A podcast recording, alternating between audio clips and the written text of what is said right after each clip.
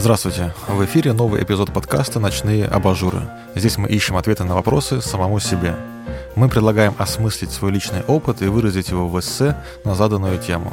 Сегодня будем искать ответ на вопрос, что для вас значит ваша родословная. Текст наших слушателей и подписчиков. Редактор Денис Никитас. У микрофона Денис Никитас и Анна Барбашова. Мы записываем эпизод у Юрия Харчикова. Музыкальное оформление приготовил Михаил Гаврилов. Обложку нарисовали Николай Калинин и Кирилл Мореченков. Мой интерес к родословной обозначился примерно к 14 годам. Так сложилось, что по линии отца мы не общались ни с какими родственниками. А еще мне всегда было интересно узнать происхождение моей редкой фамилии — Никитас я нигде не мог найти однозначного ответа. На полке дома стояла карманного формата книжица Суперанской и Сусловой о русских именах. Я изучил ее досконально, цепляясь за любые косвенные подсказки о том, откуда пошла фамилия и почему она пишется именно так. Спустя 10 лет, когда интернет стал доступнее, я нашел Александру Васильевну Суперанскую в Институте языкознания Академии наук и увидел ее рубрику про фамилии в российской газете — стал писать письма с просьбой дать ответ о происхождении фамилии. В своем обратном письме она просила меня быть менее настойчивым, а свой ответ опубликовала в одном из выпусков газеты в июле 2009 года. Вот он. Фамилия происходит от имени Никитас. Это одна из многочисленных народных разговорных форм православного имени Никита. Она зафиксирована на Украине наряду с Никитан, Никитась, Никиташ – хотя в литературном украинском языке предпочитается основная форма этого имени «мыкыта». Формы с начальным «н», как в русском языке, там тоже в ходу. В фамилии Никитас нет специальных образующих фамилию суффиксов. Просторечная форма имени перенесена в ряд фамилий безо всяких изменений. Я до сих пор наблюдаю множество однофамильцев в Крыму, Херсоне, Донецкой, Днепропетровской, Сумской областях и в Краснодарском крае. Именно из Краснодарского края идет моя ветка – все, что было известно о моем прадеде, это то, что он в 1909 году уехал из Армавира осваивать дальневосточные гектары. В череде поисков однофамильцев мне попалась моя сверстница Ирина Никитас, которая с родителями жила как раз в Армавире. Я в своей голове уже объявил ее для себя дальней родственницей и стал писать бумажные письма. Узнал, что она увлечена туризмом и предлагает приехать сходить в поход, а жить я буду у нее в семье. Я согласился, заработал на студенческих каникулах на билеты и поехал в неизвестность. В итоге увидел Армавир, познакомился с Ириной, с ее семьей и с ее друзьями по туристской секции, с которыми мы вместе сходили в поход в горы Архыза. С тех пор я много и часто переписывался с никитасами, живущими в Салавате, Омске, Москве, Кустанае, Галышманове. В итоге даже попал сюжет моей родословной на Первом канале, где я показывал карту России с отмеченными булавкой городами, в которых жили никитасы. От однофамильца из Салавата я узнал про Харви Маккея, который написал книгу «Копайте колодец до того, как захотите пить» о силе и важности социальных связей и контактов. Когда я был в Киеве, то хотел в справочном бюро узнать адрес Никитаса, чей номер был указан в телефонной книге. Я звонил с гостиничного телефона и объяснял женщине на том конце провода, что у нас всего два дня, и я ищу родословную. Говорю, узнать можно? А она мне в ответ, не можно. Тогда я не понял, на каком языке она мне отвечает, и думал, что дразнится. Везде, где бывал, искал и часто находил однофамильцев. Я не смог далеко копнуть вниз по линии своей фамилии. Однажды зашел в тупик и надеялся, что смогу увлечь однофамильцев темой поиска корней, смогу собрать веточки всех никитасов.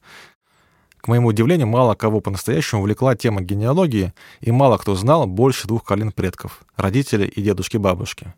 Женщины отвлекались чаще.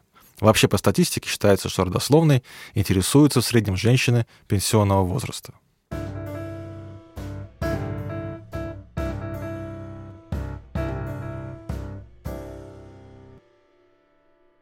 Ирина Баловнева – я занялась родословной в пандемию два года назад, что совпало с моим декретным отпуском и приездом из Смоленска в Минск.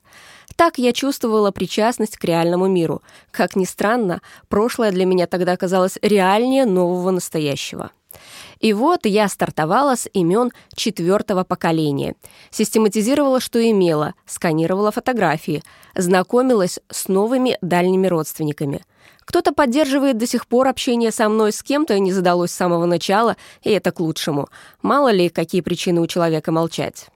Например, начинала я с имени одного из прадедов, а потом, благодаря рассказам родственников, паре найденных фотографий и документов об участии в Первой и Второй мировых войнах, архивным справкам мы изобразили его жизнь на нескольких десятках печатных страниц. Как-то один новый знакомый помог добраться мне в моих поисках до седьмого колена, потому что искали мы своих дедов в одной местности. Выяснилось, что до конца XVIII века все предки по мужской линии моего отца жили в одной деревне.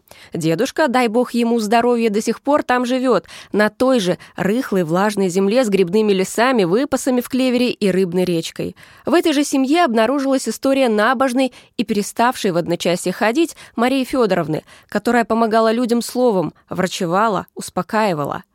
По одной из семейных легенд, о ней после того, как в 1943 году немецкие войска сожгли дома в их деревне, она помогла неизлечимо больному советскому солдату, и тот, вероятно, с помощью сослуживцев, поставил ей сруб.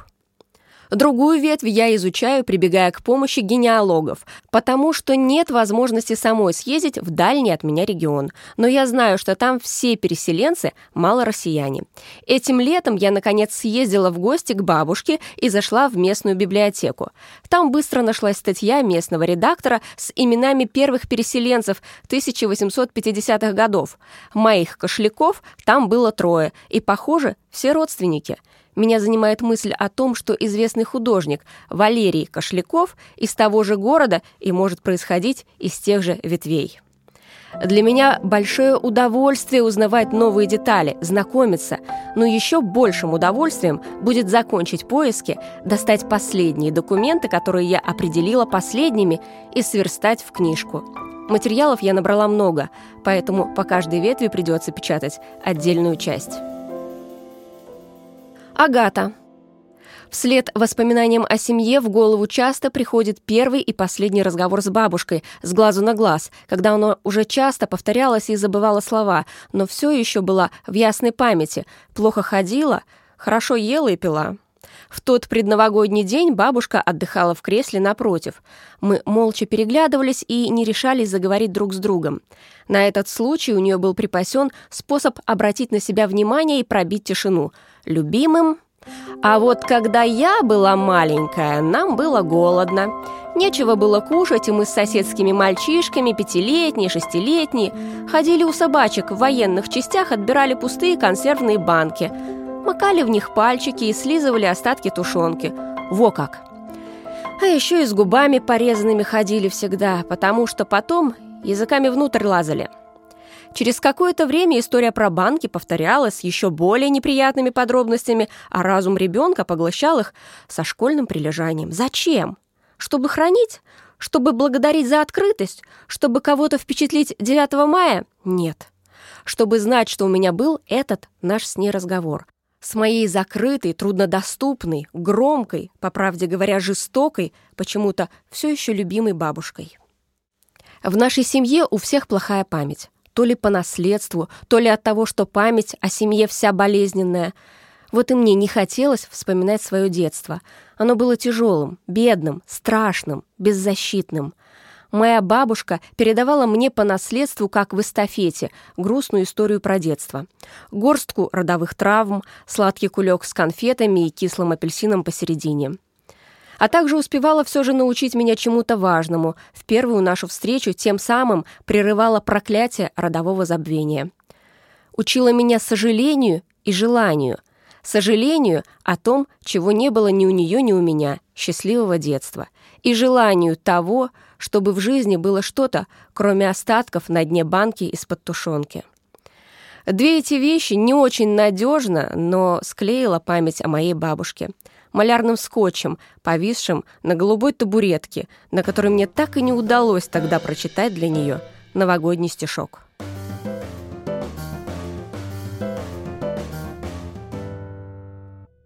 Олег Тимошенков мой отец с детства рассказывал мне о наших предках по линии бабушки, показывал фотографии, некоторые документы.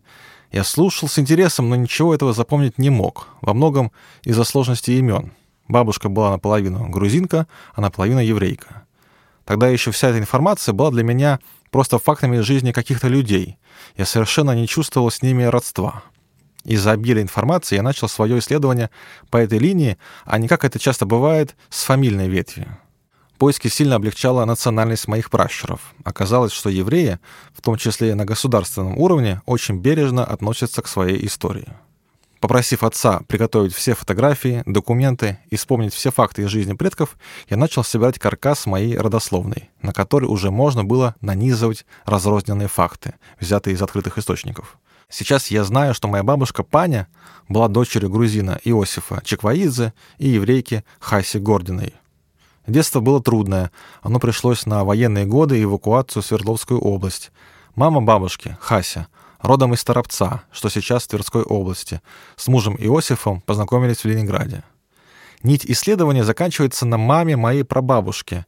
Ее звали Хая Двойра. Поиск дал точный адрес жизни предков в Торопце.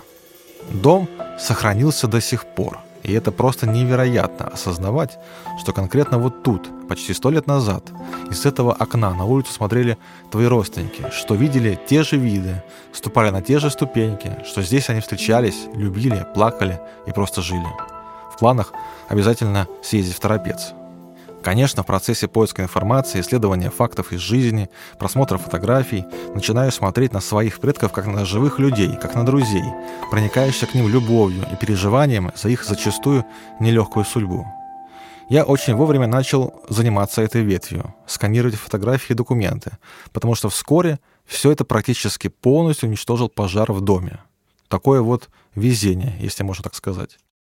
Может быть, когда-нибудь и эти факты станут объектом для чего-то исследования. А пока довольствуюсь радостью, что сохраняю для потомков то, доступа к чему у них уже может и не быть. Информация о жизни предков вызывает восторг, но не удивление. Она будто бы закономерно и не выходит за рамки «родился где-то, жил где-то, умер где-то». Неподдельная радость появляется тогда, когда натыкаешься на семейную тайну. Такая, оказалась, есть и в моей семье. Бабушка всегда говорила, что и отец, Иосиф Чекваидзе, пропал без вести на войне и все, ни документов, ни подробностей. Но недавно на сайте «Память народа» появилась информация о неком Иосифе Герасимовиче Чекваидзе. Одна буква отличалась. Родившегося тогда же и там же, что и наш, который был ранен, но выжил. Получил медаль за победу над Германией в 1945 году. И главное, там же была фотография мужчины, сильно похожего как на бабушку, так и на папу. Это навело на будоражащую сознание мысль, что рассказ бабушки о пропавшем без вести отце всего лишь легенда, оставленная матерью для дочери, которую девочка пронесла сквозь жизнь и передала нам как исторический факт. Ключ к разгадке этой тайны, возможно, лежит на полках Центрального архива Министерства обороны, до которого мне еще только предстоит добраться. Другая тайна связана с происхождением моего деда по маме. Он всю жизнь жил с отчимом, а о настоящем отце никто ничего не знал, кроме его мамы, моей прабабушки.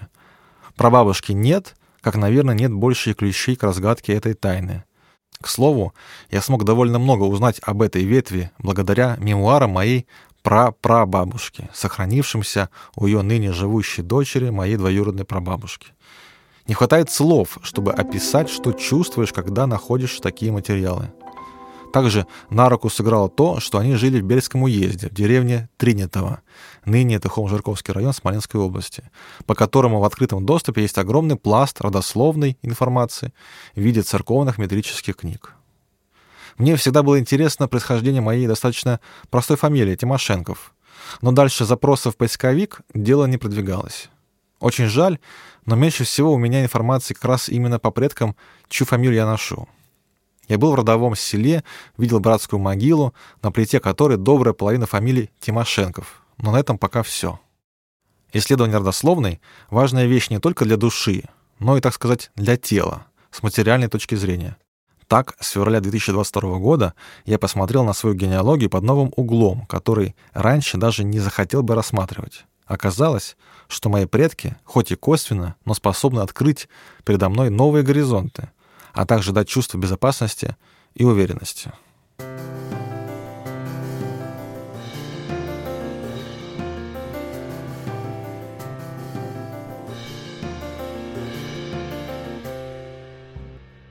Марина. Два года назад я поехала в родные края, где прошло мое босоногое детство и где я посетила родовое кладбище. Впервые в таком месте я не испытала чувства горечи, а наоборот, я с жадностью изучала надгробия своих родных. Вот здесь похоронены дедушка и бабушка, у которых я гостила все лето, когда мне было семь лет. Я помню их уставшие, грустные лица, они никогда не отдыхали, потому что не знали, как это — а вот здесь лежат мои прадедушка, прабабушка и их, умершие в раннем возрасте, дети. Мне стало не по себе. Это мои родные люди, у меня с ними одна кровь, а я ничего не знаю о них. Я остро почувствовала зов крови, желание узнать, как жили мои родные много лет назад. И вот начинается мой путь составления генеалогического древа. С некоторым остервенением я принимаю за работу. Мне нужно узнать не только своих прадедов, но и сколько у них было детей, братьев, сестер. До ночи рисую, сидя на полу квадратики на огромном полотне бумаги. Что-то записываю в компьютере, параллельно обзваниваю и пишу родственникам. «Здравствуйте, это ваша троюродная сестра. Я составляю древо, помогите мне, пожалуйста, в этом». Кто-то с радостью отвечает, шлет фотографии. Кто-то скептически относится к моим расспросам и игнорирует. Но вот уже жизнь среди наших завертелась. И понемногу начинается вырисовываться картина. Из людей, из моих родных. Их так много, они все передо мной. С кем-то моя жизнь напрямую связана, а кого-то я никогда и не видела. Кого-то еще предстоит найти, но квадратики для них уже нарисованы. Сейчас они все со мной, рядом и мое сердце ликует от счастья, что я всех их собрала в нашу родовую книгу жизни. Ксения. Пустота, так можно описать мои ощущения. У меня много родни, и они ничего для меня не значат. Многие из них — пустые люди, некоторые пьют. Обо мне всегда заботилась лишь мама. С ней сейчас мы близко общаемся. Отец плохо с нами поступил — эта ветвь родословной для меня не существует. По матери знаю родню до пятого колена, но от того, что в моем роду были польские дворяне четыре поколения назад, мне ни горячо, ни холодно.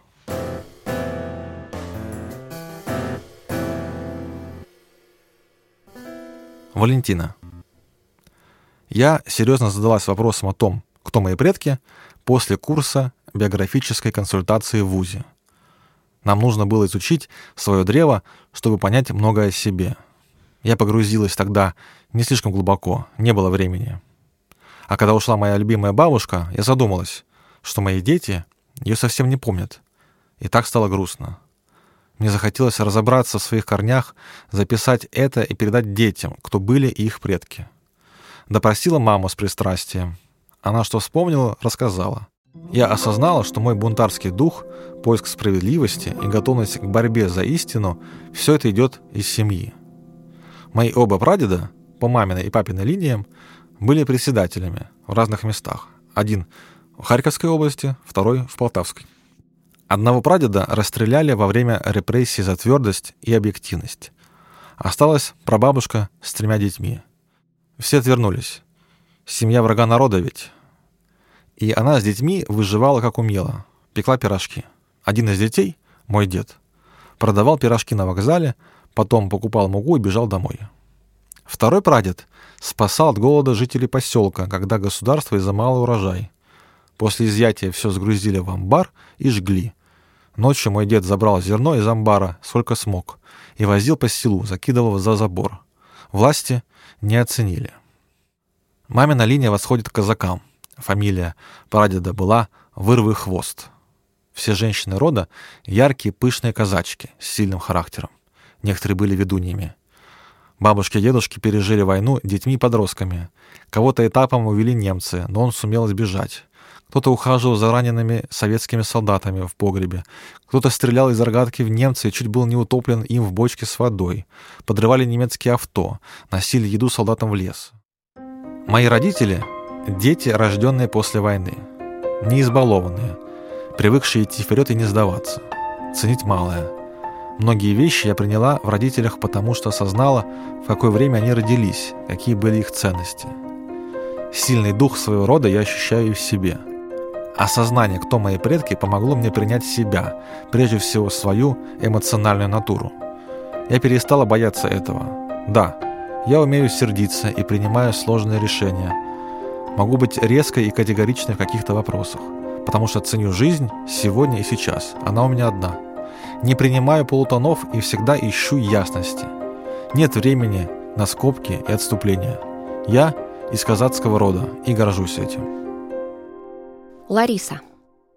Родословная мне помогает выяснить, что было до меня, ведь это влияет на то, какой я стала и почему именно такой. Я больше знаю о родных по маминой линии, так как папа был отстранен от воспитания и появился в моей жизни в 17 лет. Родители познакомились просто. Папа позвонил в институт, где мама тогда работала, и предложил встретиться, услышав лишь ее голос. Он был летчиком, а круче летчика только космонавт. То, что маме не нравилось в папе, почему-то передалось мне. Так она говорит. Например, вспыльчивость и агрессия. Мать всегда восхищалась своим отцом, особенно его кропотливостью и внимательностью. Об этих свойствах характера деда я слышала и на его похоронах. Эти качества передались и нам с мамой. Вызывает фрустрацию то, что в роду мне известна всего одна история любви. Все остальные браки и отношения по расчету, по удобству, что ли. История любви — это любовь моего деда по материнской линии к своей первой жене. Во время войны он попал в лагерь. Когда освободился и вернулся к своей семье в Астрахань, то узнал, что жена ему изменила. От горечи и разочарования дед уехал к родственникам в Смоленскую область. Что я чувствую? Гордость за своего деда и безразличие к тем, кого не знаю, интерес к сестрам деда. Одна из черт моего отца — вспоминать то, что было в прошлом. Отец как-то сам стал рассказывать о своих корнях. Там оказались поляки и литвины. Папа с двух лет воспитывался мачехой. Его родная мать умерла от подпольного аборта, и дед быстро сошелся с другой женщиной. Я как-то приехала на кладбище в деревню Заборье, где похоронены родственники отца, и среди могил увидела фотографию мужчины, на которого была очень похожа. Думала, кто же это? Оказалось, мой прадед. Похоже на него, а глаза у меня татарские, как у матери. Поляки, литвины, татары — для меня это как дружба народов. Себя же считаю русской.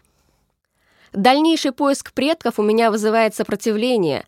Дальше своих дедов я никого не знаю. Чувствую что-то нехорошее. Или они плохое сделали, или с ними. А потом мне еще гадалка это подтвердила. Так что у меня никого нет. И ни с какими родственниками сейчас не общаюсь. Что передать детям? Хм. В 16 лет я решила, что у меня не будет детей. Был один раз в жизни эпизод, когда я хотела детей. Тогда я была беременна, но сделала аборт. Мои родители давно в разводе. Папа успел за это время жениться на вдове и сам овдоветь. Планируем, что папа после смерти будет похоронен у своих родственников, а мама хочет быть кремированной и быть подхороненной к своей родне. А я не знаю, где буду, но не хочу никаким родственникам. Я бы вообще хотела иметь других родственников.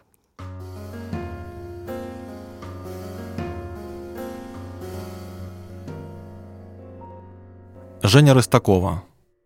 Мне нравится высказывание из «Маленького принца». Разрешите, я его процитирую. «Люди? Ах, да, их всего-то, кажется, шесть или семь. Я видел их много лет назад, но где их искать, неизвестно. Их носит ветром.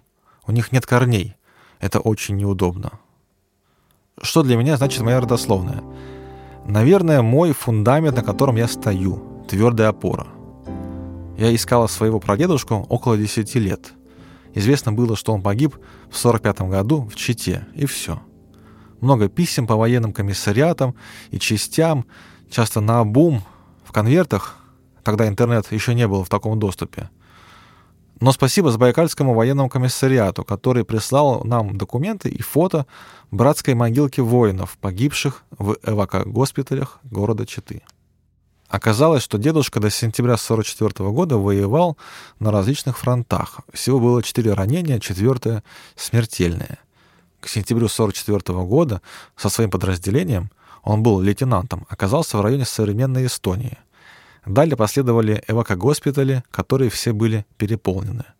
Конечным эвакогоспиталем, где дедушку оставили, был эвакогоспиталь Читы, в котором в мае 45 года он умер. В 2019 году нам удалось побывать на могилке братского захоронения. Опять же, спасибо Забайкальскому военному комиссариату. Без присланных ими фото мы не нашли бы захоронения, кладбище огромное. И стало интересно, родители дедушки, кто они? В областном архиве заказали справку. Тогда они принимали генеалогические запросы. Так как сама я понимала, что могу не справиться с этой задачей. И так пошло изучение родословной. Одна из линий доходит до 1740-х годов. Прошедшим летом, навещая на кладбище своих прямых родственников, нашла уже их родственников, двоюродных, троюродных, и получается много-много людей, и все они твои родственники, а ты даже о них и не знал. Познакомившись со своей родословной, я начала по-другому смотреть на историю своей страны, своей родины. Когда знаешь, что твои предки воевали в Первую мировую, потом жили при становлении нового государства, воевали и жили в годы Великой Отечественной войны, восстанавливали города, деревни, жили на этой земле, куда я приезжаю на могилки их навестить. Гуляли по этим дорожкам, любили, страдали, радовались то по-другому смотришь на многие вещи, и изучаемая в школе история России звучит по-другому. Это уже не сухой текст, а конкретный человек. Твой человек и твои люди. Семья, место и их жизнь. И ты продолжаешь эту эстафету. От предков к тебе дальше.